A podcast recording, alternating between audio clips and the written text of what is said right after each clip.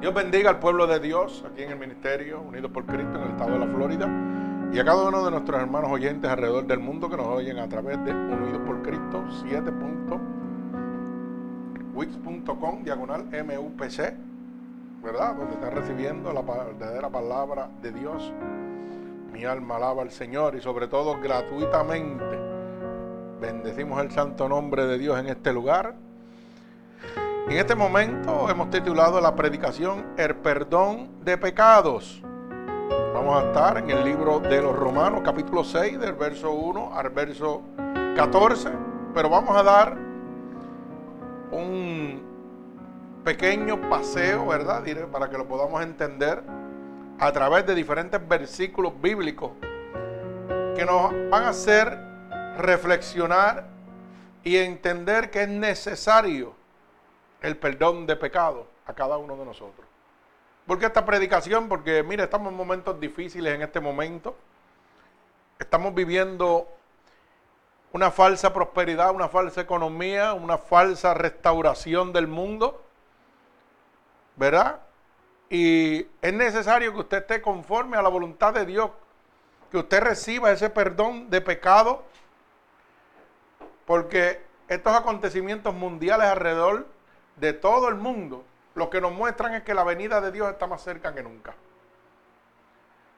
Y hay personas en este momento que creen que van para el cielo, porque son buenos, porque no le hacen daño a nadie, o porque cooperan mucho en la iglesia, o diezman, ofrendan, o son los mejores. Pero hermano, la palabra dice claramente que Jesús es el camino, la verdad y la vida, y nadie podrá llegar al Padre si no es a través de Él. Y cuando hablamos de verdad, significa que Él solamente tiene la palabra de salvación. Su verdad nos hace libres. Su verdad nos bendice y su verdad nos llena de su amor y de su gracia. Pero necesitamos recibir el perdón de pecados para poder recibir cada una de las abundantes bendiciones que Dios tiene para nosotros. Hoy en día la humanidad está corrompida totalmente.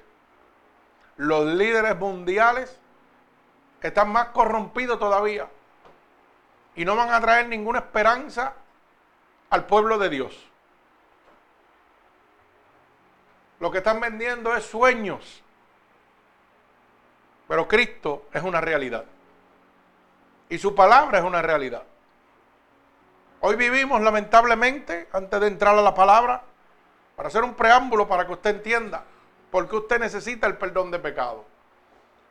Hoy vivimos lamentablemente soñando en las cosas que los presidentes o gobernantes de nuestros países nos están ofreciendo. Y como usted vive de sueños y realidades que puede ver, pero no por la fe en Cristo Jesús, usted está más amarrado al mundo que a Dios. Si mañana uno de estos que se está postulando, por decir aquí en Estados Unidos, a la presidencia, le dice que le va a aumentar los cupones, allá va usted y vota por él. Si le dice que le va a dar beneficios a usted, usted va y vota por él seguido. Ciegamente. Porque eso es lo que a usted le gusta, el mamey, el beneficio que le den. Pero cuando Cristo le dice que le tiene las llaves del reino de los cielos a través de su perdón, no nos interesa. Porque es un reino prometido, el cual no podemos ver, pero vamos a adquirir por medio de la fe. Un reino que vamos a heredar a través del perdón de pecado. Porque la palabra dice que sin santidad nadie podrá ver al Señor.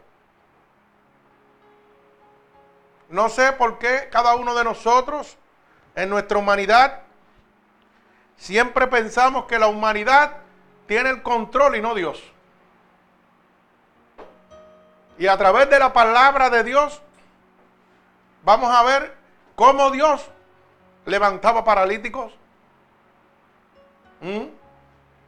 devolvía la vista a los ciegos, sanaba a los leprosos y hacía cientos de milagros y prodigios. Pero dice la palabra que aún ni viendo le creían. Uno lo llamaban y que Lucifer, que era como el diablo, que era demonio, porque hacía prodigios y milagros. Su mismo pueblo. Pues entonces no es raro que nosotros hoy vayamos primero donde el hombre y después donde Dios. Porque el ser humano siempre le ha dado la espalda a Dios. Y estamos en momentos, hermanos, que lamentablemente tal vez el diablo le estará diciendo a usted, ah, eso están diciendo hace dos mil años. Pero una persona que tenga un poco de cordura está viendo cómo la maldad del mundo se ha multiplicado, cómo se ha degenerado la humanidad a pasos agigantados. Podemos ver en diferentes países del mundo donde en este momento queman a los cristianos por simplemente tener una convicción de que Jesús le puede dar la salvación. Eso no afecta a nadie. Eso no afecta a nadie, hermano. Pero le cortan las cabezas, los queman vivos. En diferentes países del mundo. Por una cosa que es una decisión mía con la cual no afecta a nadie. Pero sin embargo, las cosas que sí afectan a la humanidad, que corrompen al resto de la humanidad, eso lo aplaudimos. Eso lo aprobamos y no tenemos consecuencias. Pero la palabra dice que lo bueno lo van a llamar malo y lo malo lo van a llamar bueno. Y eso estamos viviendo, hermano. Por eso es necesario que usted reciba el perdón de pecados. Bendito sea el nombre poderoso de nuestro Señor Jesucristo. La palabra dice que Dios viene como ladrón en la noche. Mire, cuando menos usted se lo espera. Así que lo mejor es que usted esté preparado, alerta, pendiente, que la venida del Señor no lo coja de repente. Bendito el nombre de Jesús.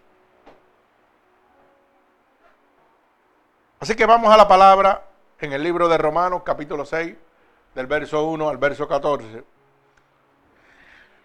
Y oramos por esta poderosa palabra. Señor, con gratitud delante de tu presencia, para que seas tú en este momento, enviando esta poderosa palabra, como una lanza atravesando corazones y costados sobre todo, rompiendo todo yugo y toda atadura que Satanás, el enemigo de las almas, ha puesto sobre tu pueblo, a través de la divertización del Evangelio.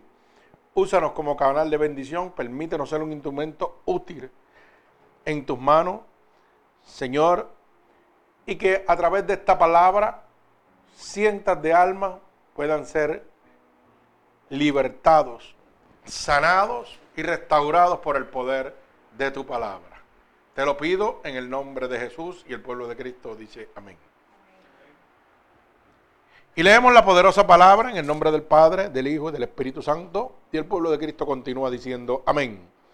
Dice así la palabra de Dios. ¿Qué pues diremos? ¿Perseveraremos en el pecado para que la gracia abunde? En ninguna manera, porque los que hemos muerto al pecado, ¿cómo viviremos aún en él?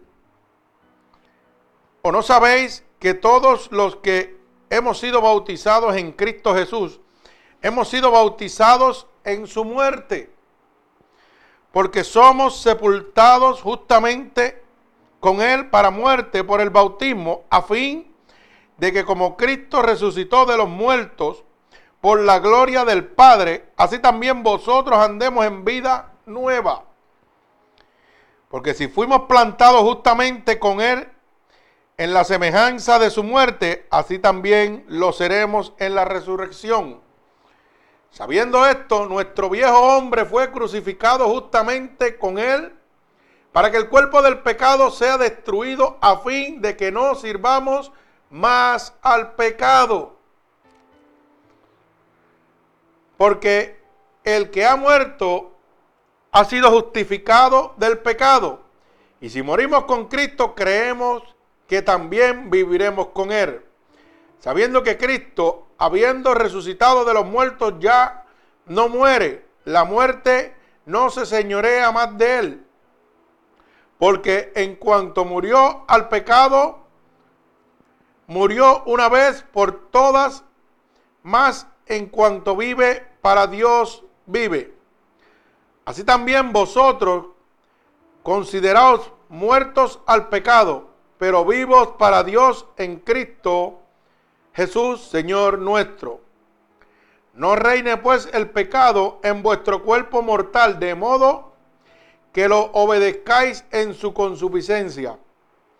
Ni tampoco presentéis vuestros miembros al pecado como instrumento de iniquidad, sino presentaos vuestros mismos a Dios como vivos de entre los muertos, y vuestros miembros a Dios como instrumento de justicia.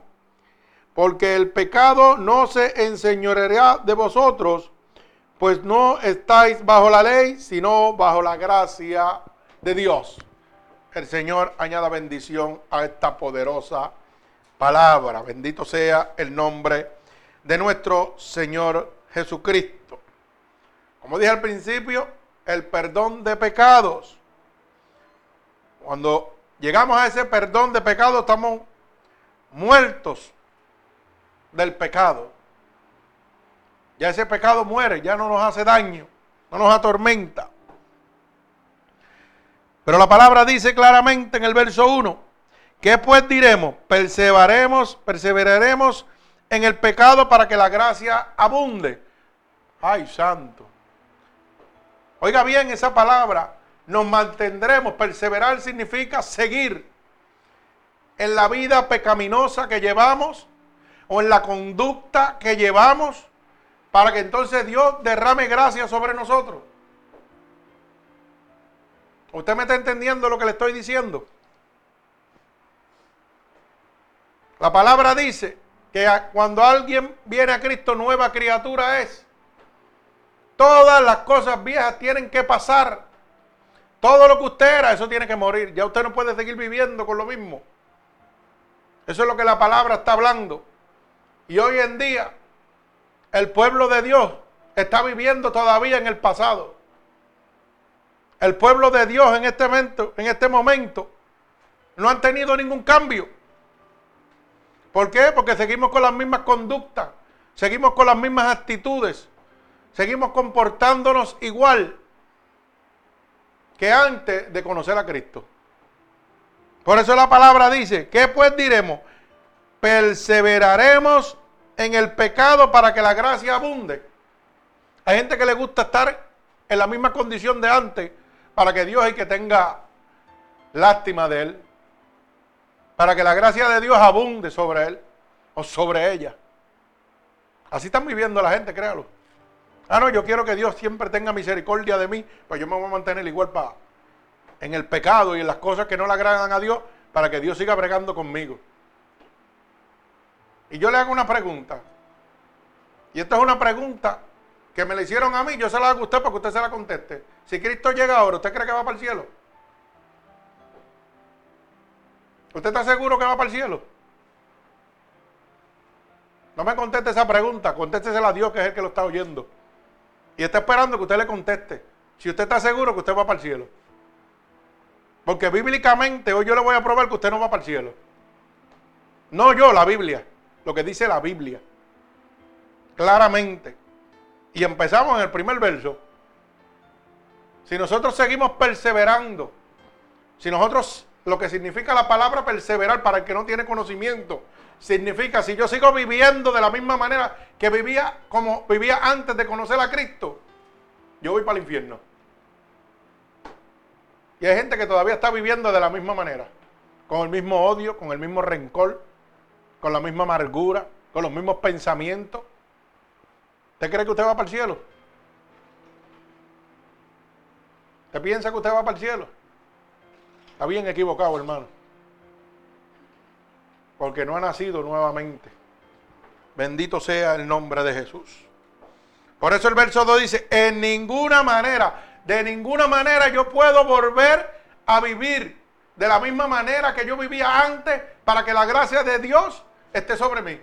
O sea, yo no puedo estar en lo pecaminoso, en las cosas malas, en las cosas que no le agradan a Dios, para recibir gracia de Dios, para que Dios venga a perdonarme. No, hermano, una vez usted es lavado por la sangre de Cristo, usted tiene que mantenerse limpio. por ese sacrificio que has recibido, por gracia de Dios. Pero nos entra por un oído y nos sale por el otro. Bendito sea el nombre de Jesús.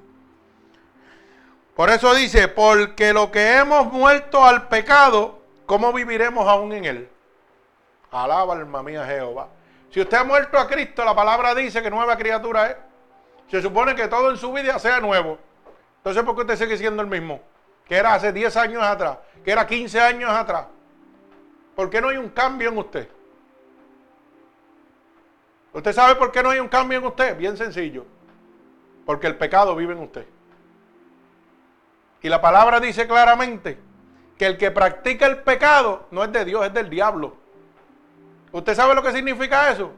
Que usted está cajado por Satanás. Y que usted necesita el perdón de Dios. Alaba, alma mía, Jehová. Me parece que ahora las cosas se están poniendo difíciles y serias. Ya no parece que voy para el cielo como iba cuando hice la pregunta. Si yo vivo de la misma manera que vivía diez años atrás, hermano, veinte años atrás, Cristo no está en mí. Porque Cristo lo hace todo nuevo. Y eso es bien sencillo probarlo. Eso no hay que, esto es matemática sencilla, usted no tiene que matarse en eso. Mírese en un espejo y mire a ver si usted tiene el gozo que tenía cuando Cristo llegó a su vida. Mire a ver si usted está igual de alegre, igual de contento. Ah, no, ¿verdad? Sigue amargado. Sigue con coraje, sigue con frustraciones en su vida. Pues entonces quiere decir que algo está mal en usted. Porque Cristo no está mal, el que está mal es usted. Cristo sigue siendo el mismo y está en el mismo lugar, con el mismo poder y con el mismo amor para usted. Con la misma gracia para usted. Pero usted no es el que, usted es el que no quiere cambiar. Pues déjeme decirle que si usted no cambia, se va a quedar. El que se lo va a llevar es Satanás, no Dios. Bendito sea el nombre de Jesús. Por eso la palabra es bien clara y dice, en ninguna manera, porque los que hemos muerto al pecado, no viviremos aún en él. Si yo he muerto al pecado y he recibido a Cristo como mi único Salvador, se supone que yo no vuelvo al pecado, que yo no esté caminando en el pecado nuevamente. Que mi vida sea una transformación. Bendito sea el nombre de Jesús. ¿O no sabéis? Mire cómo dice, que todos los que hemos sido bautizados en Cristo Jesús, hemos sido bautizados en su muerte, porque somos sepultados justamente con él en, para la muerte por el bautismo, a fin de que como Cristo resucitó de los muertos por la gloria del Padre, así también nosotros andemos en nueva vida. Oiga bien. Alaba, alma mía, Jehová. O sea, que todos los que hemos sido bautizados en Cristo Jesús, que dice la palabra claramente,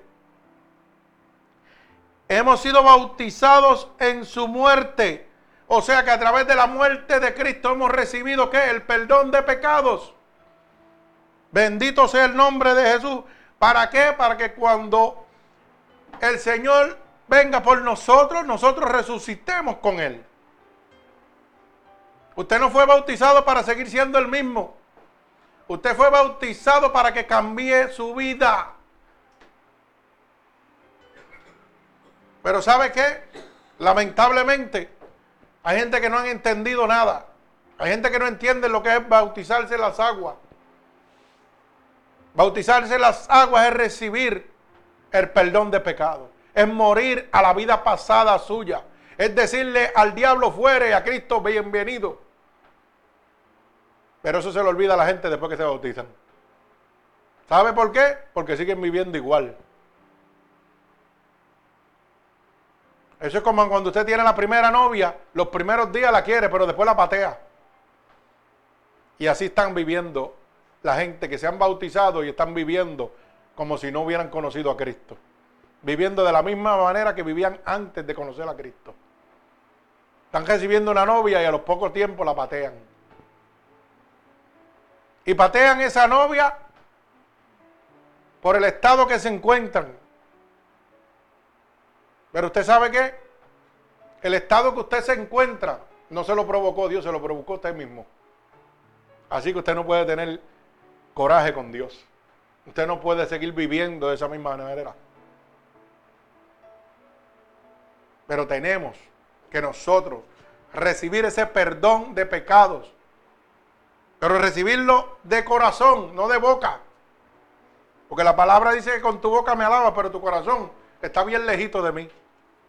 Bendito sea el nombre de Jesús. Dice el verso cinco, porque fuimos plantados justamente con Él en la semejanza de su muerte, y así también seremos en la resurrección. Oiga bien, promesa de Dios. Cuando recibimos el bautismo, cuando recibimos el perdón de pecado, cuando recibimos a Cristo como nuestro Salvador, ¿sabe lo que sucede? Que estamos en semejanza con nuestro Señor Jesucristo. Y de esa misma manera recibiremos ¿qué? La resurrección con nuestro Señor Jesucristo. Sabiendo esto, que nuestro viejo hombre, dice, fue crucificado con Él para que el cuerpo del pecado sea ¿qué? Destruido, a fin de que no sirvamos más al pecado. Alaba, alma mía, Jehová. Esta palabra confirma todo lo que estoy diciendo. Sencillamente. Oiga bien. Dice la palabra sabiendo, o sea, que usted tiene que saber que nuestro viejo hombre fue crucificado justamente con Él. O sea, que la vieja criatura que era yo, cuando Cristo viene a mí, tiene que morir. Y si usted está viviendo, hermano, de la misma manera que ha vivido toda su vida, usted no ha crucificado la muerte. Usted no ha recibido a Cristo. Usted lo que está viviendo es sueño. Porque yo me acuerdo cómo era yo antes de venir a Cristo, antes de ser bautizado por la sangre de Cristo. ¿Usted sabe cómo era yo? Yo era el más malo que hablaba. Yo era el que me daba un coraje de todo. Y cuando me daba un coraje me pasaba algo, me pasaba maldiciendo. Sí, señores, yo no lo niego, las cosas son así. Pero cuando Cristo vino a mí, me cambió. Y si eso no ha vuelto a mi vida, y que ha tratado de volver, claro que ha tratado de volver. Como trata de volver todo pecaminoso usted. Pero dice, resiste el diablo y vivirá de usted. Pues entonces, si yo soy una nueva criatura, se supone que yo no esté en esa vida que estaba antes. De maldecir, de estar abojecido todo el tiempo, de estar con coraje todo el tiempo, de estar montando cara. Se supone que si Cristo está en mí, eso no está en mí. Eso está en mí cuando el pecado está nuevamente en mí, cuando el que tiene control de mí es el diablo y no Dios. Eso dice la palabra. Vuelvo y la cito. Vuelvo y la cito. Sabiendo esto, que nuestro viejo hombre fue crucificado con Él, oiga bien, para que el cuerpo del pecado sea ¿qué? Destruido. Lo que, de, lo que está destruido no puede, no puede existir. Si nuestro cuerpo del pecado es destruido cuando nosotros somos bautizados por nuestro Señor Jesucristo, no puede, no puede existir. A fin de que no vivamos más al pecado. O sea que después que Cristo viene a nosotros, se supone que yo no vuelva ahí. Si realmente Cristo está en mí. Así que esto es una manera sencilla de que usted se puede autoevaluar usted mismo para saber dónde usted está parado. Si usted necesita el perdón de pecado para entrar al reino de los cielos, si Cristo llega hoy mismo. Por eso le hice la pregunta al empezar el culto. Si Cristo viene ahora, ¿usted va para el cielo? Alaba, alma mía, Jehová. Dice el verso siete. Porque Él ha muerto, ha sido justificado del pecado. Por la muerte de Cristo, nosotros hemos sido lavados de toda culpa, de todo pecado. Por eso dice Isaías cincuenta y cinco, muerto fue por nuestras rebeliones y molido por nuestros pecados. Alaba, alma mía, Jehová. Y si morimos con Cristo, creemos también que viviremos con Él. Cuando venimos a Cristo, tenemos que creer totalmente de que vamos a vivir con Él. Bendito sea el nombre de Dios. Por eso el verso diez dice, porque en cuanto murió al pecado, murió una vez por todas más, en cuanto vive para Dios vive. Así también vosotros considerados muertos al pecado, pero vivos para Dios en Cristo Jesús, Señor nuestro.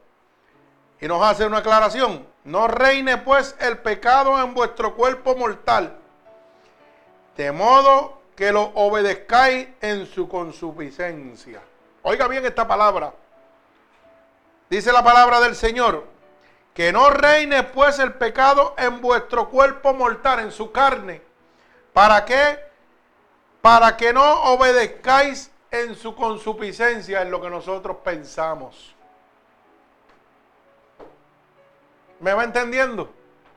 Cuando nosotros vivimos al pecado, vamos a entregarnos a nuestra consuficiencia. ¿Sabe lo que significa eso? Que vamos a hacer lo que nosotros nos dé la gana y no lo que Dios quiere. Por eso es que hay gente que usted le habla por aquí y le sale por aquí. Y nosotros tratamos de entender y decir: ah, es que no me entiende. No, no es que no me entiende. La palabra dice que están llenos del pecado. Y como están llenos del pecado, van a vivir de acuerdo a su consuficiencia. Y eso lo que significa es que yo voy a hacer lo que me dé la gana y no lo que Dios quiere. Por eso usted se cansa de hablarle y hablarle y hablarle y hablarle. Oiga, y no cambian, siguen siendo lo mismo. ¿Usted sabía eso? Porque es lo que ellos digan y no lo que Dios dice. Y no es que no lo entienden, no es que son tontos o son analfabetos, son brutos. No, no, no, no. Es que el pecado que mora en ellos los hace vivir de la manera que ellos quieren vivir, no de la manera que Cristo quiere que vivan. Y por eso nunca va a haber un cambio en esa persona, porque va a vivir de acuerdo a su consuficiencia. Eso es como el que usted le va a hablar de Dios, que Dios lo puede sanar, y cree más en el doctor que en Dios. Y le dice: no, no, olvídate de Dios, yo me voy para el hospital. Me voy para el hospital para que Dios me, para que el doctor me sane, me jarte de medicamento, olvídate de eso. No le dan la oportunidad a Dios, pero entonces cuando ya el hombre no puede hacer nada, vienen a recurrir a Dios. Ay, Señor, mira, me voy a morir porque nadie puede hacer nada por mí. Pero si Dios estuvo ahí al principio, pero tú te entregaste a tu consuficiencia, a lo que tú pensaste. No creíste en todo lo que Dios ha declarado en su palabra, en su escritura, para que por fe tú seas heredero de cada una de esas promesas. Bendito sea el nombre de Dios. Por eso, eso, por eso dice: ni tampoco presentéis vuestros miembros al pecado como instrumentos de iniquidad, sino presentaos vosotros, vosotros mismos a Dios como vivos de entre los muertos, y vuestros miembros a Dios como instrumentos de justicia. O sea que no presentemos este cuerpo justificado por la sangre de Jesucristo, oiga, al pecado, sino mostrémonos nosotros ¿a quién? A Dios. Que le sirvamos a Dios como gracia por haber recibido el perdón de pecados. Dice: porque el pecado no se enseñoreará de vosotros, pues no estáis bajo la ley, sino bajo la gracia de Dios. Cuando nosotros morimos al pecado y nos entregamos a Cristo, ya no vivimos bajo la ley. Lo que significa es que la ley que está establecida, la ley de Dios, la cual nos muestra el camino de condenación a cada uno de nosotros, ya no aplica a nosotros, porque vivimos bajo la gracia de Dios. Porque vivimos por esa gracia que Dios ha derramado sobre nosotros, de entregar su vida para que usted y yo podamos entrar al reino de Dios. Bendito el nombre de Jesús. Por eso he titulado esta predicación: el perdón de pecados. ¿Usted sabe por qué? Porque es una necesidad que usted sea perdonado por el sacrificio, por la gracia, por la misericordia de Dios. Por eso Romanos capítulo tres, verso veintitrés dice claramente: por cuanto todos pecamos, estamos destituidos de la gloria de Dios. Por eso le hice una pregunta al principio: si Cristo viene hoy, ¿usted irá para el cielo? Porque hay gente que piensa que no pecan. Hay gente que, que piensa que como ellos están, están bien, están entregados a su consuficiencia. van para el cielo. Bendito el nombre de Jesús. Pero la palabra es clara. Dice que por cuanto todos pecamos, estamos destituidos de la gloria de Dios. Mire cómo dice el libro Primera de Juan, capítulo uno y verso diez. Primera de Juan, capítulo uno y verso diez. Mi alma alaba al Señor. El que dice que está en luz y aborrece a su hermano, o está todavía, está todavía en tiniebla. El que ama a su hermano permanece en luz y en él no hay tropiezo. Oiga bien, Primera de Juan, capítulo uno, verso diez. Lo repito. Dice, el que dice que está en luz y aborrece a su hermano, está en tiniebla. ¿Lo consigue? No.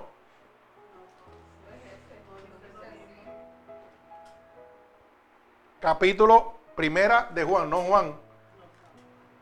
Primera de Juan, capítulo uno, verso nueve y verso diez. Oh, capítulo dos, perdón, capítulo dos. Disculpe. Gracias, hermana Ana. Capítulo dos, verso nueve y verso diez. Bendito sea el nombre de Jesús. Repito y corregimos. Primera de Juan, capítulo dos, verso nueve y verso diez. El que dice que está en luz y aborrece a su hermano, está todavía en tiniebla. ¿Usted sabe lo que está hablando esa palabra? Esto es para el que no entiende o piensa que, no, que puede pasar con ficha. Cuando usted tiene discordia, tiene rencor, tiene coraje con una persona, ¿qué usted cree que está haciendo? ¿Qué usted cree que está haciendo? Contésteme esa pregunta. Está aborreciendo una persona. Cuando usted le monta la cara, cuando usted está lleno de coraje, todo el día está aborreciendo. Por eso la palabra es bien clara y dice que por los frutos usted va a conocer al que le sirve a Dios y al que le sirve al diablo. Y yo siempre he hablado de eso, claro, porque nosotros queremos hacer acepciones de personas cuando, oiga, son amigos de nosotros, cuando son familiares de nosotros, ahí queremos pasar el paño tibio. Y queremos, no, no, eso no es así. No, no, hermano, la palabra no se equivoca. La palabra es clara y lo dice claramente. El que dice que está en luz y aborrece a su hermano, está todavía en las tinieblas. Y si usted está en las tinieblas, está en las manos del diablo. Así que deje de estar poniendo las cosas como no son y empiece a mirar con los ojos de Dios. Por eso yo siempre he dicho, como dice la palabra, el sí, sí, el no, no. Si usted es de Dios, es de Dios, y si usted es del diablo, es del diablo. Y su, y, y su conducta, sus actitudes van a decir a quién usted le sirve. Y los hijos de Dios no hacen negocios con el diablo. ¿Usted sabía eso o no lo sabía? Apréndaselo. El hombre de Dios tiene que tener carácter. No es pasarle la mano porque son familiares, porque son amigos, porque son conocidos. No, no, no, hermano, si tú eres del diablo, eres del diablo, sea mi hermano, sea mi tío, sea mi primo, sea mi payo, sea mi mai. Si eres del diablo, eres del diablo. Y te lo voy a decir donde quiera que te prepare. Porque los frutos que estás dando son del diablo, no son de Dios.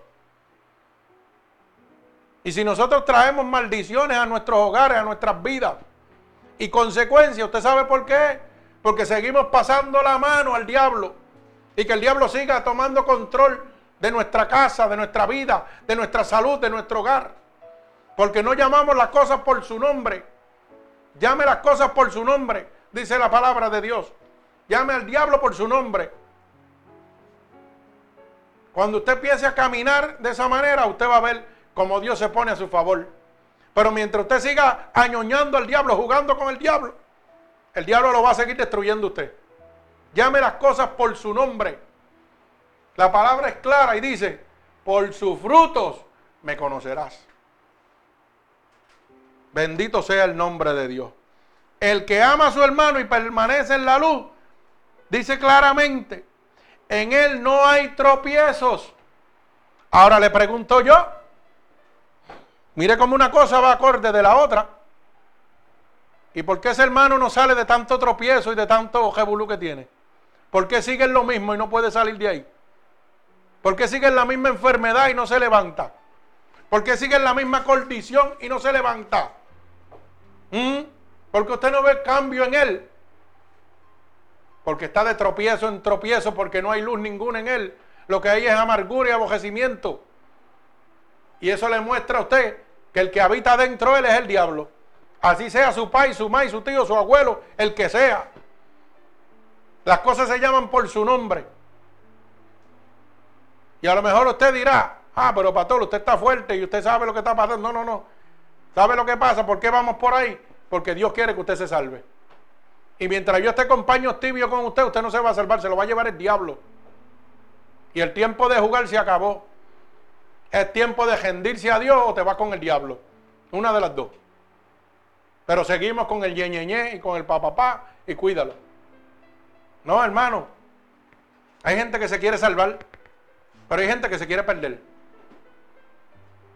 Hay gente que se quiere perder. Bendito sea el nombre poderoso de mi Señor Jesucristo.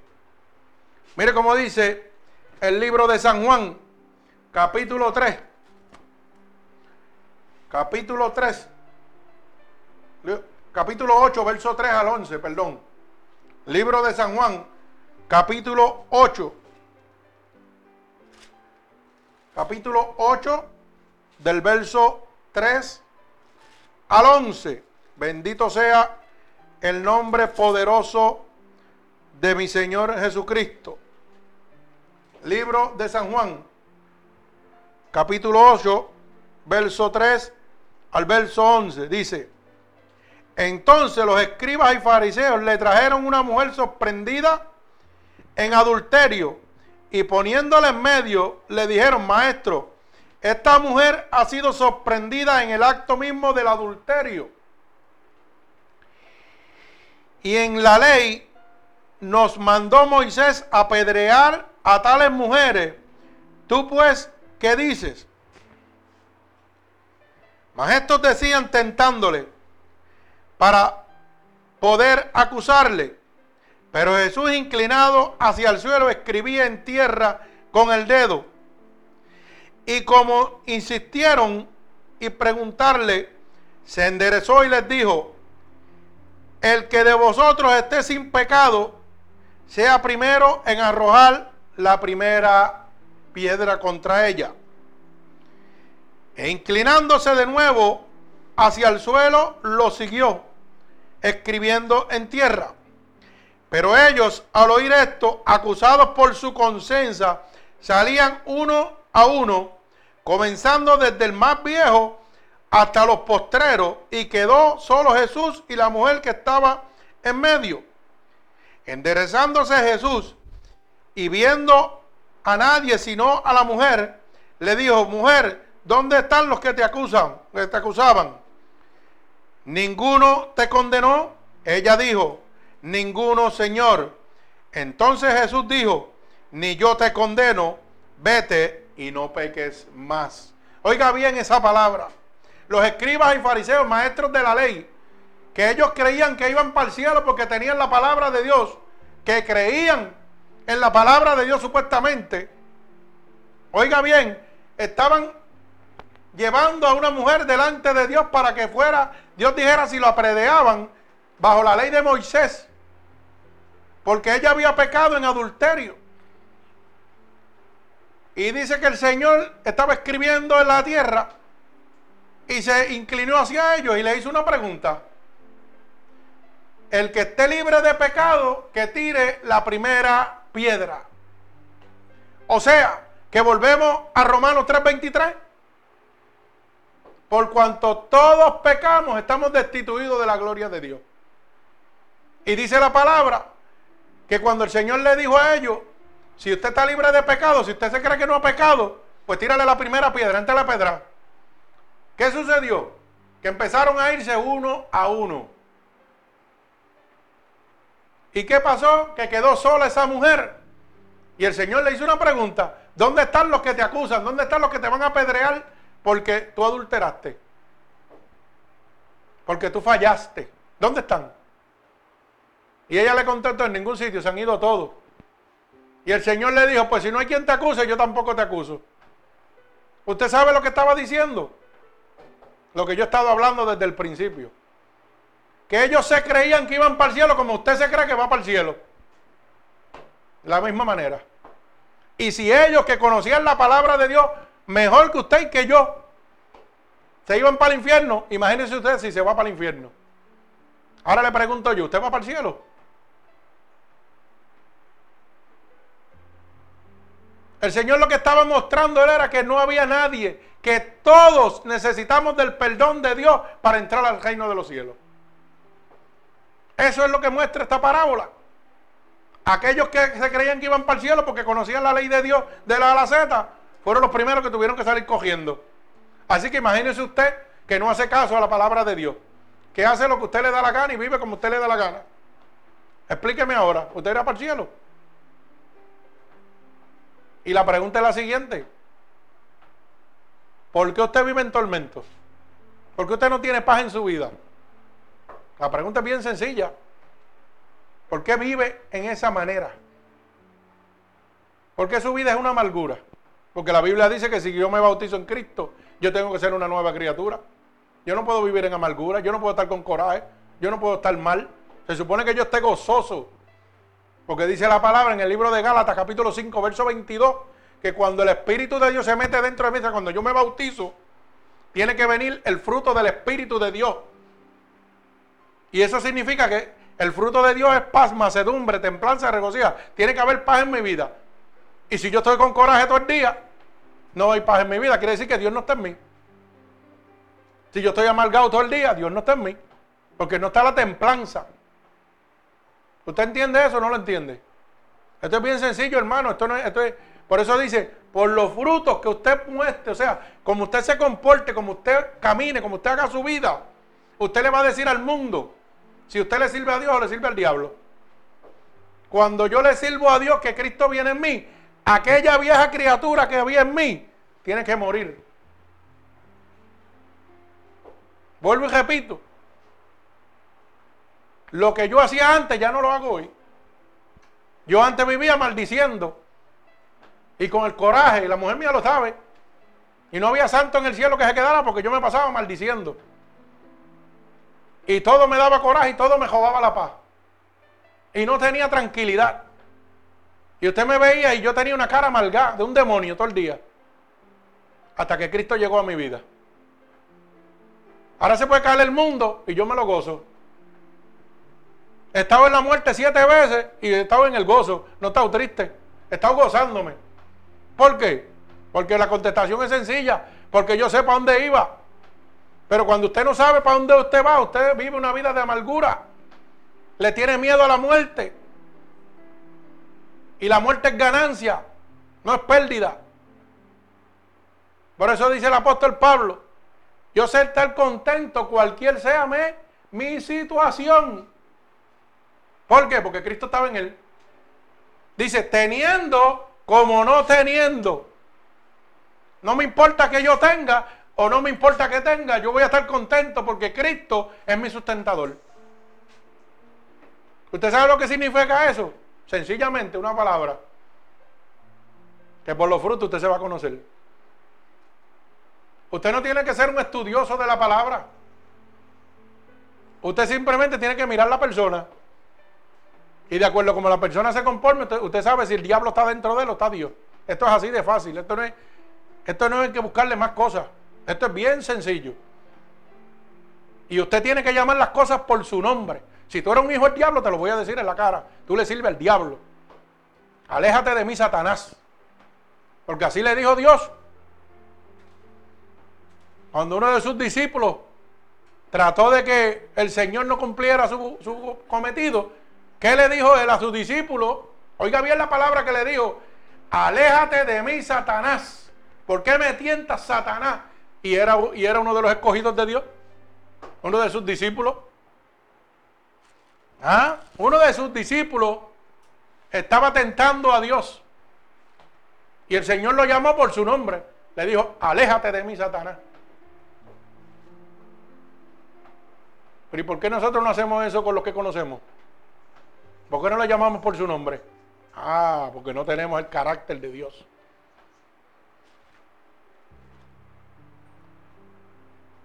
La palabra es clara, hermano, llame las cosas por su nombre. Por eso es que estamos como estamos. Por eso es que tenemos situaciones. Por eso es que tenemos tropiezos en nuestra vida. Bendito sea el nombre de mi Señor Jesucristo. Gloria a Dios. Gloria al que vive y reina.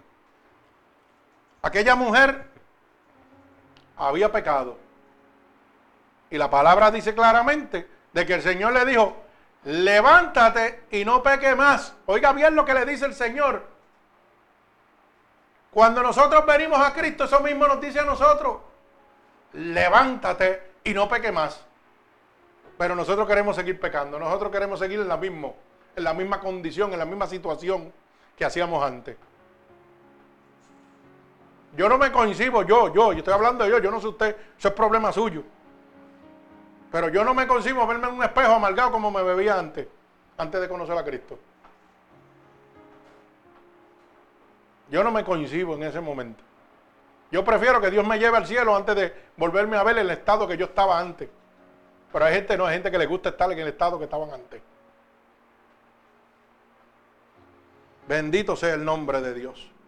Mi alma alaba al Señor. Vive Cristo. Pero ¿sabe qué? Hay una posibilidad. Cuando somos lavados por la sangre de Cristo, hay una posibilidad en nosotros. Y eso está en el Salmo ciento treinta, verso tres y verso cuatro. Y dice así: Yahvé, que significa Jehová, si mirares a los pecados, ¿quién, oh Señor, podrá mantenerse? Pero en ti hay perdón para que ya seas reverenciado. Oiga bien lo que dice el Señor en esta palabra. Este es el salmista. Cuando dice claramente, Señor, si tú miraras mis pecados, lo que yo he hecho en mi vida, ¿cómo me podría salvar? Mire lo que dice el Salmo. Dice claramente, si mirares a los pecados, o sea, los pecados que yo cometo, ¿quién, oh Señor, podrá mantenerse? ¿Quién, oh Señor, podrá salvarse? Nadie, hermano. Es por tu gracia, es por tu misericordia. Dios no mira tu pecado.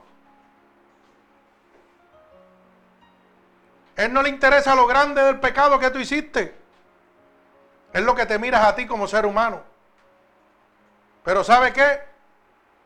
Tú no quieres aceptar eso. Tú quieres vivir de esa manera. De la manera pecaminosa.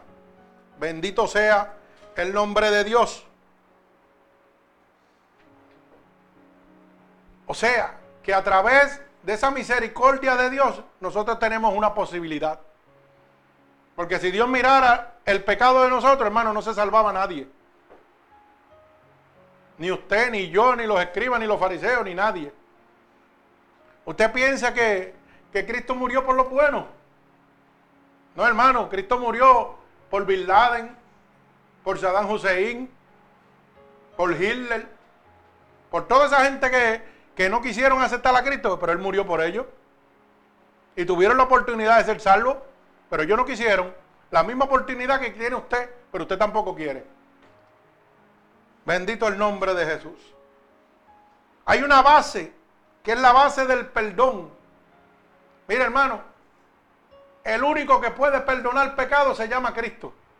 No hay hombre en la faz de la tierra que pueda perdonar pecado, y lo dice la palabra de Dios claramente. Bendito sea el nombre de Jesús.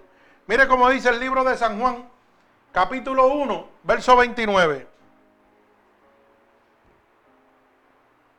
San Juan, capítulo uno y verso veintinueve. Mire cómo dice. El siguiente día vio Juan a Jesús que venía a él y dijo, he aquí el Cordero de Dios que quita el pecado del mundo. Oiga bien la palabra. Juan el Bautista decía claramente, cuando Jesucristo venía hacia él, he aquí el Cordero de Dios que quita el pecado del mundo. El único que puede quitar su pecado se llama Cristo. Aquí no es ni el Papa, ni el obispo, oiga, ni el pastor, ni los que se llaman apóstoles, ni los que se llaman profetas. No, hermano, solamente hay uno, se llama Jesucristo. Lo declaró Juan y sigue siendo el mismo ayer, hoy y por los siglos. Su poder no se ha cortado, bendito sea el nombre de Dios. Mi alma alaba al Señor. O sea que la base principal del pecado para matar el pecado se llama Jesucristo. Mire cómo dice el libro de los Hechos, capítulo trece y verso treinta y ocho. Dice así, Hechos, capítulo trece, verso treinta y ocho. Sabed pues, estos varones hermanos, que por medio de él os he anunciado el perdón de pecados, y que todo aquello de que por la ley de Moisés no pudiste ser justificado, en él es justificado todo aquel que cree. O sea que todo lo que estaba escrito bajo la ley por, ¿verdad?, por Moisés, correcto, dice claramente que Moisés no podía, pero sí había uno que podía perdonarte de todo lo que Moisés había dejado escrito bajo la ley, y se llamaba Jesucristo, el Hijo de Dios. Bendito sea el nombre poderoso de mi Señor Jesucristo. Mi alma alaba al Señor. O sea que Dios es la base del perdón. Yo no sé dónde está mirando usted, pero Dios es la base del perdón. Mi alma alaba al Señor. Colosenses uno catorce. Le dije que lo iba a llevar a través de la palabra de Dios, para que usted mismo entienda, porque la gente oye la palabra de Dios a través de un pastor y piensan que, ah no, eso no es verdad, eso es que el pastor me conoce y sabe cómo yo estoy. No, no, no, aquí está hablando la palabra de Dios, y Dios es el que te está hablando directamente, y te está diciendo, o cambias o te vas. ¿Cuál de las dos quieres hacerlo? O cambias o te va a llevar el diablo, una de las dos. Mire cómo dice claramente, Colosenses uno catorce. Dice, en quien tendremos redención por su sangre, el perdón de pecados. O sea que el único que puede perdonar mis pecados y redimirme con su sangre para yo venir, oiga, a convertirme en hijo de Dios y recibir ese reino prometido, se llama Jesucristo, el Hijo de Dios, que murió en la cruz. El perdón de pecados lo recibimos por su gracia. No porque usted se lo merece, porque usted no se merece nada. Yo no me merezco nada. Cristo vino a los suyos, los suyos los rechazaron. Y Él murió por todos aquellos que lo golpearon, que lo escupieron, que lo crucificaron. No se merecían nada. Si hubiera sido usted o yo, yo seguro que con el poder de Él lo hubiera terminado a todo. Pero la gracia de Él dice que sobrepasa todo entendimiento. Oiga bien lo que le estoy diciendo. La gracia de Dios sobrepasa todo entendimiento. El que le hacía daño, Él lo amaba. Él no cogía coraje con él. Él lo amaba. El que lo golpeó, Él lo amaba. El que lo escupió, Él lo amaba. Y usted le dicen cuatro cosas y se enchisma. ¿Cómo es eso? Y dice que le sirve a Dios. Mentira, usted le sirve al diablo. Usted no le sirve a Dios, usted le sirve al diablo. ¿Sabe por qué? Porque las únicas palabras que pronunció el Señor a todos aquellos que le hicieron daño, que le hicieron daño de verdad, dijo, Padre, perdónalos porque no saben lo que hacen. Mire cuánto amor había. Y nosotros aquí en la tierra nos dicen algo que no nos agrada.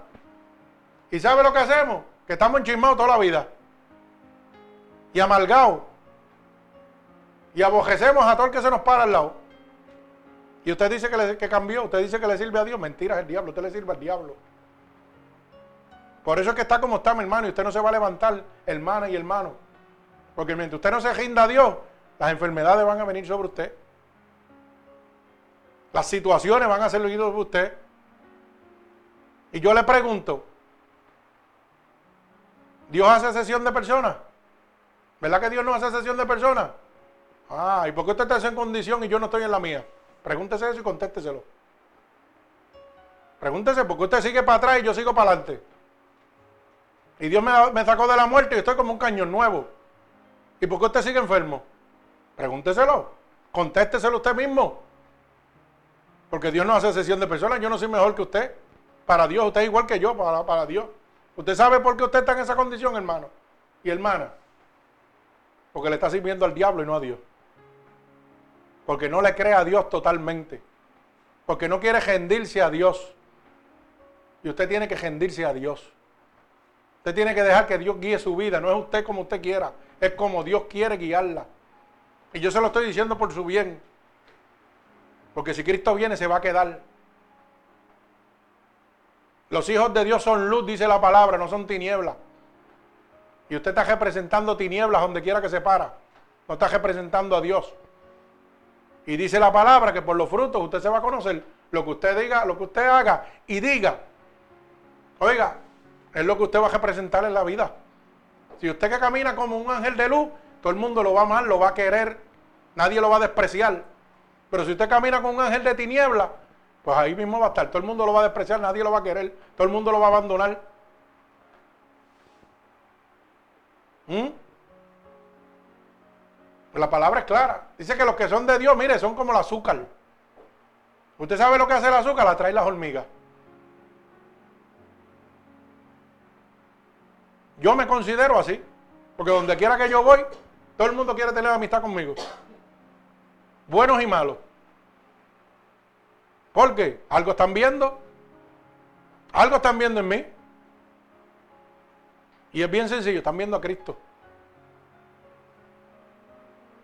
Pero si usted, nadie quiere compartir con usted, nadie quiere estar con usted, ¿qué están viendo en usted? Al diablo, a Satanás, que es el que vino a matar, hurtar y destruir. No están viendo más nada. Por eso usted se mantiene solo. Usted se mantiene sola, amargado y triste.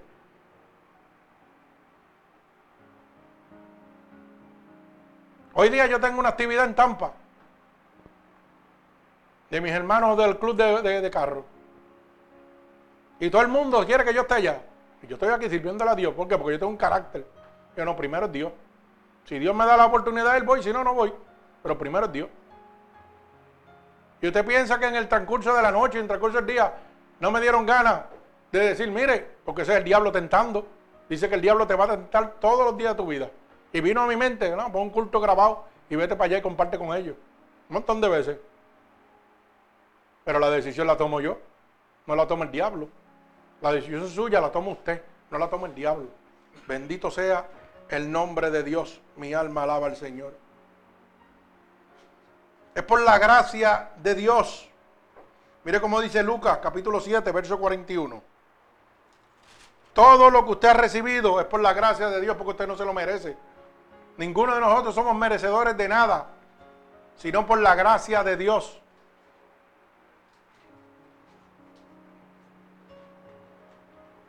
Y dice la palabra, libro de Lucas, capítulo siete, verso cuarenta y uno. Y aquí voy a confirmar lo que acabo de decir. Usted no es mejor que yo, ni yo soy mejor que usted para Dios. Lo que pasa es que usted toma la decisión que usted quiere y yo tomo la que yo quiero. Y de acuerdo a la decisión que yo tomo o la que usted tome, Dios va a tomar una decisión con su vida. O se lo suelta a que el diablo lo siga destruyendo y usted siga amargado, o Dios lo levanta y lo pone en victoria. Pero esa decisión la está tomando usted, no la está tomando Dios. Dice, un acreedor tenía dos deudores, o sea, dos personas que le debían. El uno le debía quinientos denarios y el otro cincuenta denarios. O sea, uno, para que usted lo entienda, uno le debía quinientos dólares y otro debía cincuenta dólares. ¿Verdad? Para que lo pueda entender. Y no teniendo ellos con qué pagar, perdonó a ambos. Oiga bien, ninguno de los dos tenía con qué pagarle. El que le debía quinientos y el que le debía cincuenta tampoco. Y dice que, que le perdonó a ambos. Y la pregunta es, después, ¿cuál de ellos le amará más? ¿A cuál, de, ¿A cuál de ellos amará más a Dios? ¿Al que le debía quinientos o al que le debía cincuenta? ¿Dios me amará a mí que pequé más que tú o te amará a ti que pecaste menos que yo? Ah, igual, Dios no hace acepción de personas. Dios no hace acepción de personas. No importa lo hondo que yo haya estado, Dios murió en la cruz por mí. No importa lo bajito que yo haya estado en el pecado, también murió por mí. Pero está en mí cambiar mi vida. Está en mí aceptar el sacrificio de Dios. Esa es la gracia de Dios para con nosotros. Que a Él no le importa cuánto tú le debas. Te va a dar la misma salvación que me va a dar a mí. Bendito sea el nombre poderoso de mi Señor Jesucristo. Mi alma alaba al Señor. Vive Cristo. Gloria a Dios. Digno eres de toda alabanza. Mire cómo dice el libro de Efesios, capítulo uno, verso siete. Oiga, y yo quiero que usted entienda, el pastor no está hablando, está hablando la palabra de Dios. La Biblia dice, por si acaso quiere escaparse, por si acaso quiere pensar, no, no, eso es el pastor. No, no, papito, te estoy leyendo la palabra con blanco y negro. La Biblia dice que llame las cosas por su nombre, como son. Mire cómo dice. El libro de Efesios, capítulo uno, verso siete.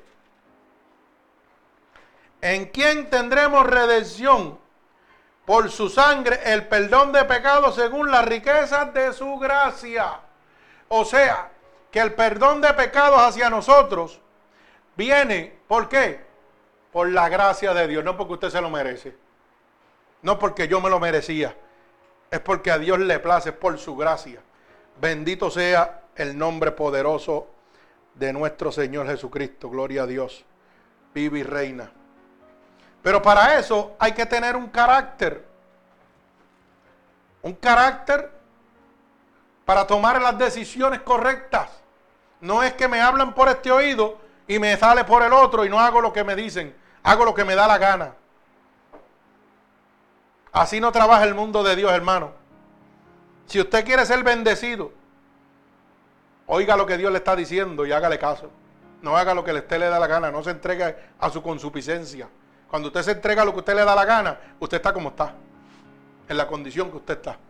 Bendito sea el nombre de Jesús. Acuérdese que el que vino a matar, hurtar y destruir es el diablo. El que vino a bendecir su vida se llama Jesucristo. Pero usted no puede estar con los dos, tiene que estar con uno o con el otro.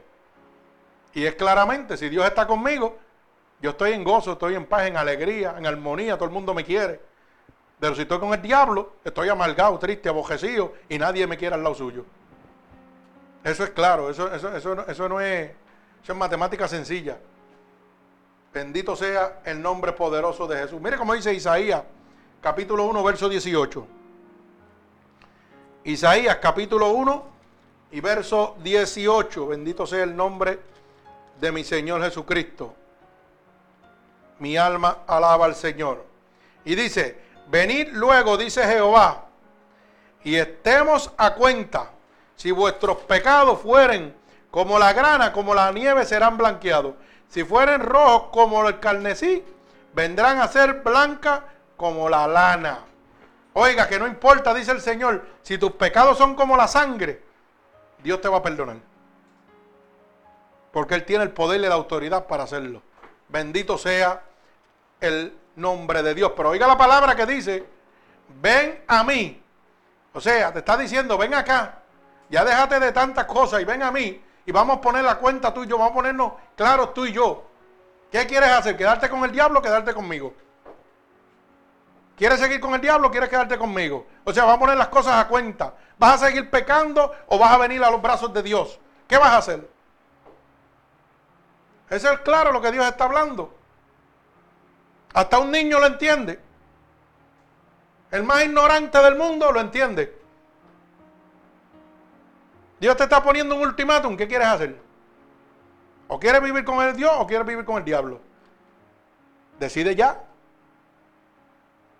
Porque vengo pronto. Y mi galardón conmigo, dice la palabra. ¿Para qué? Para recompensar a cada uno según sean sus obras. Según te hayas portado en la tierra. Ay, santo, alaba alma mía Jehová. Esto está, esto está poniendo bueno, gloria al Señor. Mire cómo dice Isaías, capítulo cincuenta y cinco y verso siete. cincuenta y cinco y verso siete. Bendito sea el nombre de mi Señor Jesucristo. Angustiado él y afligido, no abrió su boca. Como cordero fue llevado al matadero, y como oveja delante de sus tranquiladores, enmudeció y no abrió su boca. Oiga bien, él podía haber sido librado de toda esa crueldad que cometieron con él, pero dijo: no, yo voy a pasar por esto, me voy a callar la boca, no me importa el sufrimiento, para que tú tengas la oportunidad de poder entrar al reino de los cielos con mi Padre. Y usted, Dios viene a usted y usted no lo quiere. Mire para allá. Ay, santo, mi alma alaba a Dios. Esto es terrible. Bendito sea el nombre poderoso de mi Señor Jesucristo. Gloria al Señor. No apreciamos, hermanos, lamentablemente, nosotros el sacrificio de Dios en la cruz del Calvario. Mi alma alaba. Mire cómo dice el libro de Hechos, capítulo trece, verso treinta y nueve. Hechos, capítulo trece y verso treinta y nueve. Y que de todo aquello de que por la ley de Moisés no pudiste ser justificado, en él justificado todo aquel que cree en él. O sea, que todo lo que había dicho, que había escrito la ley de Moisés, tú no podías haber sido justificado, podías haber sido libre de todo pecado.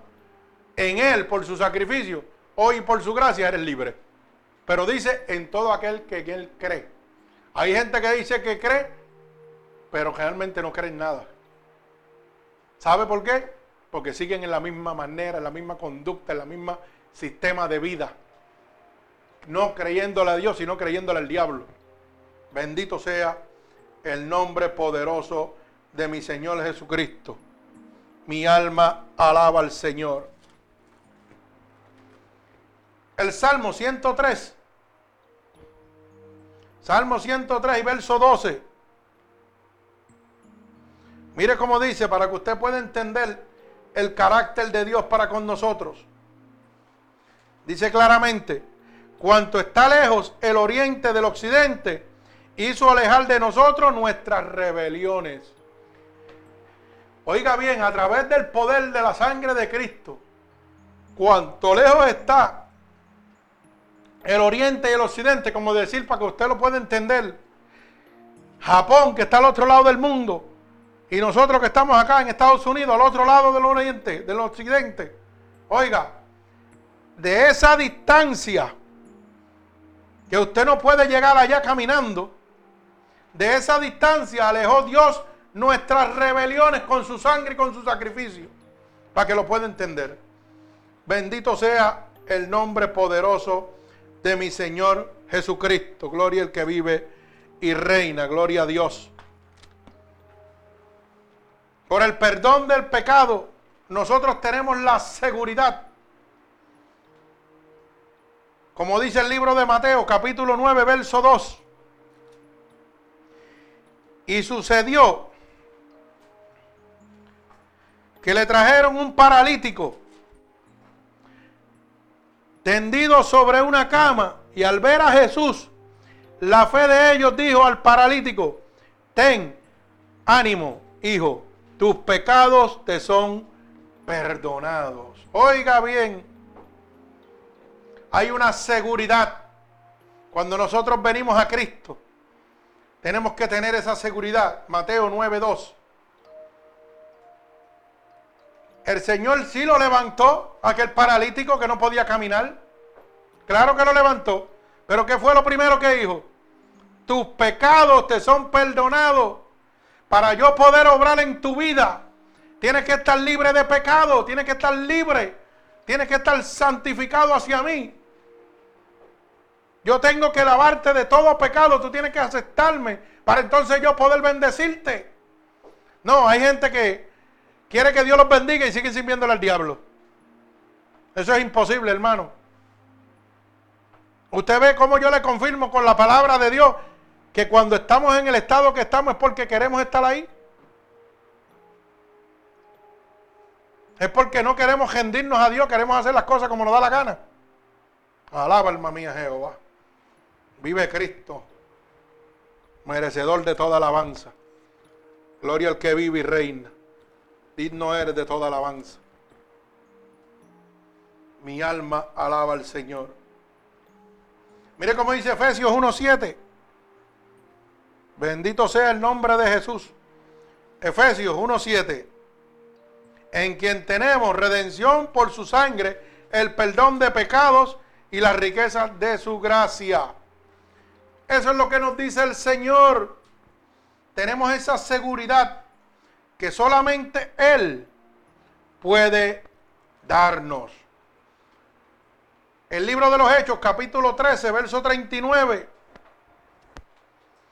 trece, treinta y nueve. Bendito sea el nombre de Dios. Y volvemos nuevamente y lo repito. Y que de todo aquello de que por la gracia de Moisés, por la ley de Moisés, no pudiste ser justificado en, en Jesucristo, es justificado todo aquel que cree. O sea, en el nombre de Dios. Por el hombre no podía ser perdonado, pero por Dios sí. Bendito sea el nombre de Jesús. Mi alma alaba al que vive y reina. Digno eres de toda alabanza, Dios. Gloria al Señor. Hay un camino, hermano, y ese camino es solamente Cristo, el que te lleva a la verdad y la vida. Y nadie podrá llegar al Padre si no es a través de Él. Mire cómo dice el Salmo cincuenta y uno, cuatro. Salmo cincuenta y uno, cuatro. Contra ti, contra ti he pecado y he hecho lo malo delante de tus ojos, para que seas reconocido justo en tu palabra y tenido por puro en tu juicio. El salmista le, le declara a Dios que contra él ha pecado. ¿Para qué? Para que la justicia de Dios pueda venir sobre el salmista. O sea que yo tengo que reconocer yo que estoy pecando delante de Dios para que la gracia de Dios pueda descender sobre mí. La gracia de Dios no va a descender sobre mí si yo sigo con mi conducta, si yo sigo viviendo la vida de la manera que yo quiero, si no hago caso a lo que me dicen. Voy a seguir igual. El salmista, para poder encontrar la gracia de Dios, tuvo que reconocer que estaba mal. ¿Cuándo usted va a reconocer que está mal? Cuando el diablo venga a buscarlo. Le pregunto yo, ¿usted va a reconocer que usted está mal cuando Satanás venga a buscarlo? Ya va a ser muy tarde. Hermano, Cristo viene y está a la puerta. Bendito sea el nombre poderoso de mi Señor Jesucristo. Salmo treinta y dos, cinco. Salmo treinta y dos, cinco. Mire cómo dice: mi pecado te declararé y no encubrí mi iniquidad. Dije: confesaré mis transgresiones a Jehová, y tú perdonaste la maldad de mi pecado. Alaba, alma mía, Jehová. Usted sabe lo que está diciendo, ¿verdad? Está reconociendo que está mal. El salmista estaba reconociendo que estaba en pecado, que estaba mal. Y dice: y perdonaste mi maldad y mi pecado. Cuando yo reconozco que estoy mal delante de Dios, oiga, hago que Dios se mueva de su, de su trono a mi gracia, a favor mío. Pero mientras yo soy un cascajabia y me quedo en la misma, el que toma control de mi vida es el diablo y me va a tener siempre igualito. Yo no sé qué esperamos. Parece que nos gusta estar así, o nos gusta estar cogiendo palos. No, hermano, ya es tiempo de que nos rindamos a Cristo. Bendito sea el nombre de Jesús. No podemos seguir jugando. El tiempo se está acabando, hermano. Cristo viene y usted se va a quedar. Cristo es el camino, la verdad y la vida. Mire cómo dice Primera de Juan, capítulo uno y verso nueve. Oiga bien, Primera de Juan, capítulo uno y verso nueve dice: Si confesamos nuestros pecados, Él es fiel y justo para perdonar nuestros pecados y limpiarnos de qué? De toda maldad. ¿Y por qué hay maldad en nosotros? ¿Por qué hay maldad en su corazón? ¿Por qué hay maldad en su carácter, en su vida, en su manera de vivir?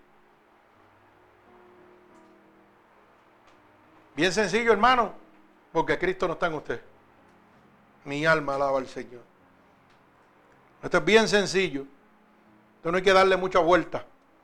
Mi alma alaba al Señor. Hoy estamos llamando las cosas por su nombre. Bendito sea el nombre de Dios. Mire cómo dice San Juan tres dieciocho. Para que usted entienda que el único camino que usted tiene es Cristo. Dice, el que cree, el que en Él cree no es condenado, pero el que no cree ya ha sido condenado porque no ha creído en el nombre del unigénito Hijo de Dios. Y a lo mejor usted dice con su boca muchos aleluya, mucho gloria a Dios y muchos amén, pero no cree nada. No cree nada, hermano, porque si usted no cambia, no cree nada en Dios. Y la palabra le dice que el que no cree en Él va a ser condenado.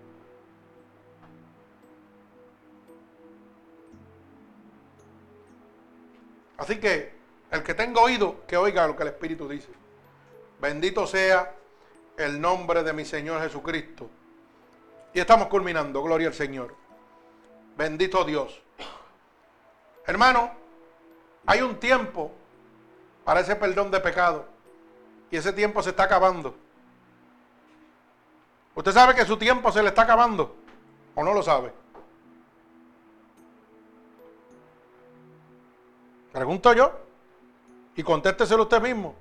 Usted se está dando cuenta que su tiempo se está acabando. Y que el diablo lo que está diciendo en la otra esquina es, ya lo tengo al otro lado. ¿Cómo usted se da cuenta de eso? Bien sencillo. ¿Usted está mejorando o está empeorando? ¿Cómo se siente usted? ¿Cómo se siente usted? Pues usted sabe si su tiempo se está acabando o no se está acabando. Porque el diablo lo tiene donde lo quiere tener. Y usted no quiere salir de ahí. Pero ¿sabe qué? La palabra es bien clara. Ezequiel tres dieciséis. Si el impío fuese a morir por su pecado y yo le avisare, de cierto él va a morir por su pecado, pero yo habré librado mi alma. Oiga, esa sangre yo la habré, la habré librado, perdón. Pero si el impío fuese a morir por su pecado y yo no le avisare, su sangre caerá sobre mí. Por eso es que yo soy recto en las cosas de Dios. Por eso es que voy por la palabra como tiene que ser, aunque usted se enoje. Porque mi trabajo es decirle dónde usted está y con quién usted está, para que cambie su vida y se salve. Pero usted me de oír y obedecer a Dios, lo que hace que se enoja con el pastor o se enoja con la persona que le está predicando. Y dice, no, no, no, chacho, yo no voy a creer nada de eso. Pero ¿sabe qué?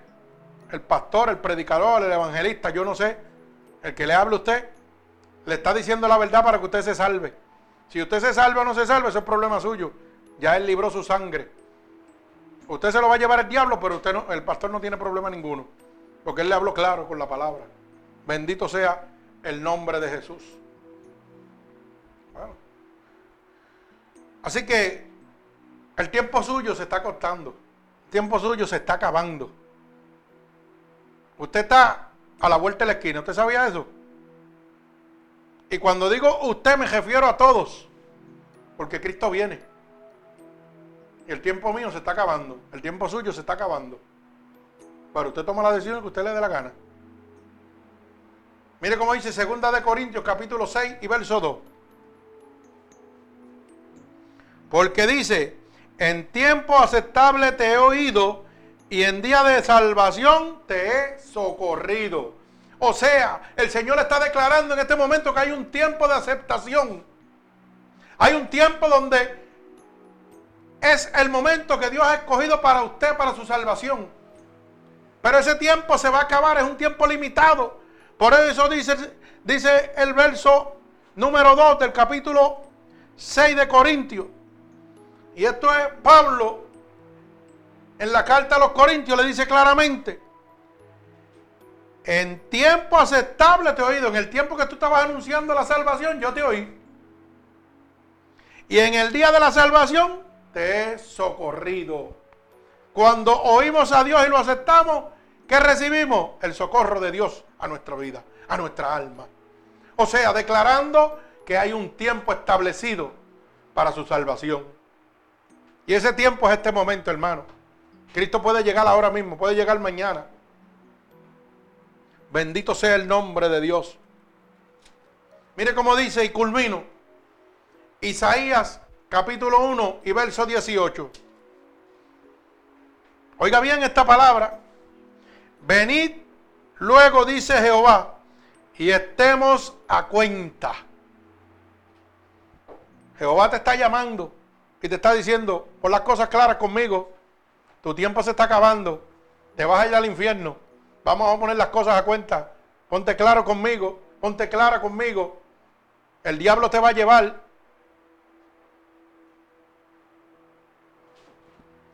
Y dice, si vuestros pecados, repito, fueren como la grana, como la nieve, serán blanqueados. Si fueren rojos como el carmesí, vendrán a ser blancos como la lana.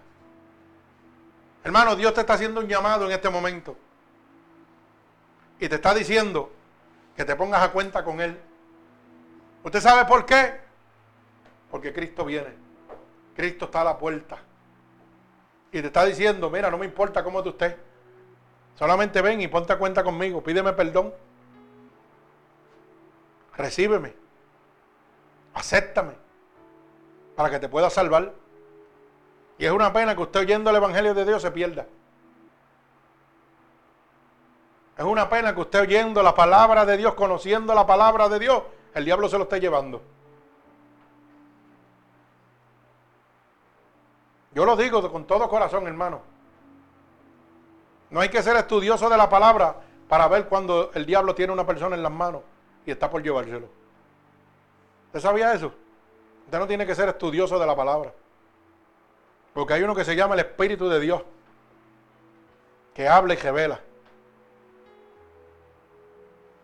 Dice la palabra que Dios da, ¿qué? Vida y vida en abundancia. Si yo me muero hoy, me muero mañana o ahorita, o ahora mismo, yo estoy contento. Porque yo le pedí quince años a Dios, ¿y cuánto llevo ya? Alaba alma mía Jehová. Ya pasé los quince años y estoy gozoso y me siento como un joven. ¿Y por qué será? Porque le he creído a Dios. Y como los dos deudores, dice su palabra, Él no hace cesión de personas. Si usted le cree, también le va a pasar lo mismo. Pero si usted no le cree y usted está jugando al cristiano, mire su estado, mire cómo usted está. ¿Por qué usted no se sana? ¿Por qué usted no se levanta? ¿Por qué usted no se recupera? ¿Por qué va cada vez va más para atrás y para atrás y para atrás en vez de para adelante y para adelante y para adelante? Porque Dios no vino a destruir ni a quitar, Dios vino a levantar. Contéstese esa pregunta, hermano. Pero es necesario que usted reciba el perdón de los pecados. Usted no tiene otra alternativa, hermano. Yo he dado lo que Dios me ha dado. Al que le calle el, el sayo, que se lo ponga. Al que quiera creer lo que he dicho, lo puede creer. El que no, tampoco lo puede creer. Ese es su problema. Pero acuérdese, aquí la Biblia dice. Por eso tal vez usted diga, wow, que muchos versículos. Sí, para que usted entienda que el que está hablando es Dios, no el hombre. Es la palabra de Dios que está clara en su vida. Para después diga, ah, yo no sabía nada. Yo no sabía nada. No, hermano, aquí lo oyó de la A a la Z. Si usted no quiso oírlo, eso es su problema. Si usted no quiere aceptarlo, ese es su problema también. Mire, yo veo cómo el diablo juega con la gente. Usted sabe que cuando yo comencé los caminos, una de las cosas que yo aprendí fue la siguiente. Que cuando Dios tiene una bendición para usted, o Dios quiere hablarle a usted, el diablo lo va a poner bien tonto a usted. Cuando Dios me quiere bendecir y yo estoy en una iglesia, ¿usted sabe lo que me pasa a mí? Que el diablo pega a decirme, levántate, vete al baño. Vete y orina, para que te pierdas lo que Dios te va a decir. ¿Usted sabía eso? ¿O no lo sabía? ¿Usted no le ha pasado eso? Porque yo creo que a todo el mundo le ha pasado. Que cuando mejor está el mensaje, que Dios le va a hablar una palabra a usted, le dan ganas de ir al baño a usted, y usted se va para el baño y pierde la bendición. ¿Cierto o falso? ¿Quién no le ha pasado eso? Cuando el, mejor, el mensaje mejor está para usted, viene el que está al lado suyo y pega a hablarle de cosas del mundo de afuera. Mira, mañana tú vas a hacer esto. Cuando Dios tiene una palabra para ti. Cuando Dios tiene una palabra para ti, el que está al lado tuyo te dice, mira, mano, vamos mañana a vacilar que esto y lo otro. Y olvídate, después hablamos del culto, no te preocupes. Y se perdió la bendición que tenía para usted. ¿No le ha pasado eso a usted? Porque yo aprendí eso. Y yo veo cuando el diablo coge a la gente y los destruye. Y veo las artimañas del diablo. Cuando mejor Dios tiene una palabra para usted para salvar su vida, usted sabe lo que pasa, usted le da sueño. Y se acuesta a dormir en el templo. ¿Usted sabía eso o no lo sabía? ¿Y sabe lo que significa eso? Que el diablo lo está poniendo bruto. ¿Usted sabe por qué? Y esto es bien sencillo de probar. A todo el mundo le da sueño cuando están oyendo la palabra de Dios. Pero cuando están viendo televisión no le da sueño. Cuando están en una actividad en la calle no le da nada de sueño. Cuando están con los vecinos jugando, vacilando, no te da sueño. Pero cuando Dios te va a hablar, vamos a dormir. Esto le pasa a todo el mundo. Ojo, por si acaso. ¿Usted sabe por qué le pasa eso? Porque no está en comunión con Dios. Porque cuando el diablo viene a traer cualquiera de estas cosas, o una persona hablarle suyo, o usted dormirse en el templo, o venir a que le den ganas de orinar, usted tiene que reprender al diablo y decirle, te reprendo, Satanás. Yo vine a oír palabra de Dios, para que Dios cambie mi vida, para que Dios me levante. Pero no lo hacemos así. No peleamos con las herramientas que Dios nos da a nosotros. Dios nos da la autoridad para decirle al diablo, vete fuera. Y usted piensa que yo estoy hablando vacilones, yo estoy hablando en serio. Yo he ido a sermones de amigos míos pastores y me ha dado sueño. Claro que me ha dado sueño. ¿Y sabe lo que hago? Que pego a orar y le digo, Señor, reprendo al diablo. ¿Y sabe lo que hace el diablo? Se va. Y el sueño se me quita de nada. Cuando llaman a un llamado para que oren para usted, a usted le da ganas de ir al baño a orinar. Pues yo lo que hago, digo, Señor, aguanta estas ganas hasta que Dios me bendiga. Y después, entonces voy al baño. Pero no, hacemos lo contrario. Me levanto, me voy y olvídate de eso, a mí no me importa. Yo sigo viviendo mi vida como es. Pues entonces usted va a estar en su vida como usted quiere, no como Dios quiere. Yo conozco un Dios que sana, que restaura, que levanta, que quita toda enfermedad. ¿Ah? A los lunáticos los liberta, a los endemoniados los liberta, a los enfermos los sana. ¿Ah? Pero para eso usted tiene que vivir en santidad con Dios. Tiene que vivir en perdón y armonía con Dios. Usted tiene que oír la palabra de Dios y que la palabra entre en su corazón, no que entre por una oreja y le salga por la otra. Usted necesita el perdón de Dios. Así que si en este momento yo voy a hacer un llamado para toda aquella persona que quiera aceptar a Cristo como su Salvador. Así que amigo oyente que me está oyendo a través del mundo, si usted ha entendido que esta poderosa palabra y que usted necesita, como todos nosotros, oiga bien la palabra, el perdón de Dios, este es el momento de que usted repita conmigo. Señor, en este momento yo he entendido tu palabra. Yo he entendido que yo necesito tu perdón. Porque si tú llegaras en este momento, mi alma se perdería. Así que te pido perdón por mis pecados cometidos, a conciencia o inconscientemente. He oído que tu palabra dice que si yo declaro con mi boca que tú eres mi Salvador, yo sería salvo. He oído que tu palabra dice que si yo creyera en mi corazón que tú te levantaste de entre los muertos, yo sería salvo.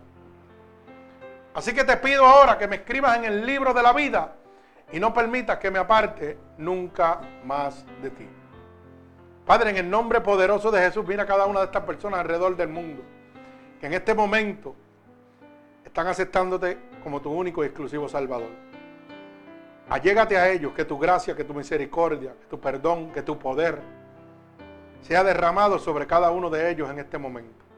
Glorifica tu santo nombre en la vida de cada uno de ellos. Te lo pido en el nombre poderoso de Jesús, Padre. Que en este preciso momento las corrientes de agua viva emanen sobre cada uno de ellos, Señor. Por el poder y la autoridad que tú me has dado, Señor, yo declaro en este momento un regalo del cielo sobre cada una de estas personas, como confirmación de que tú los has recibido en este momento en el reino de los cielos, Señor. Átalos con cuerdas de amor a ti en este momento. Te lo pido en el nombre de Jesús y los bendigo en el nombre del Padre, del Hijo y del Espíritu Santo. Y el pueblo de Cristo dice amén. Que Dios me los bendiga. Si en este momento esta predicación ha sido de bendición para su vida, puede hacérsela llegar a cada uno de sus amigos, familiares, a través de Ministerio Unidos por Cristo, siete punto wix punto com diagonal M U P C, gratuitamente, donde recibirán la verdadera palabra de Dios. Que Dios les bendiga.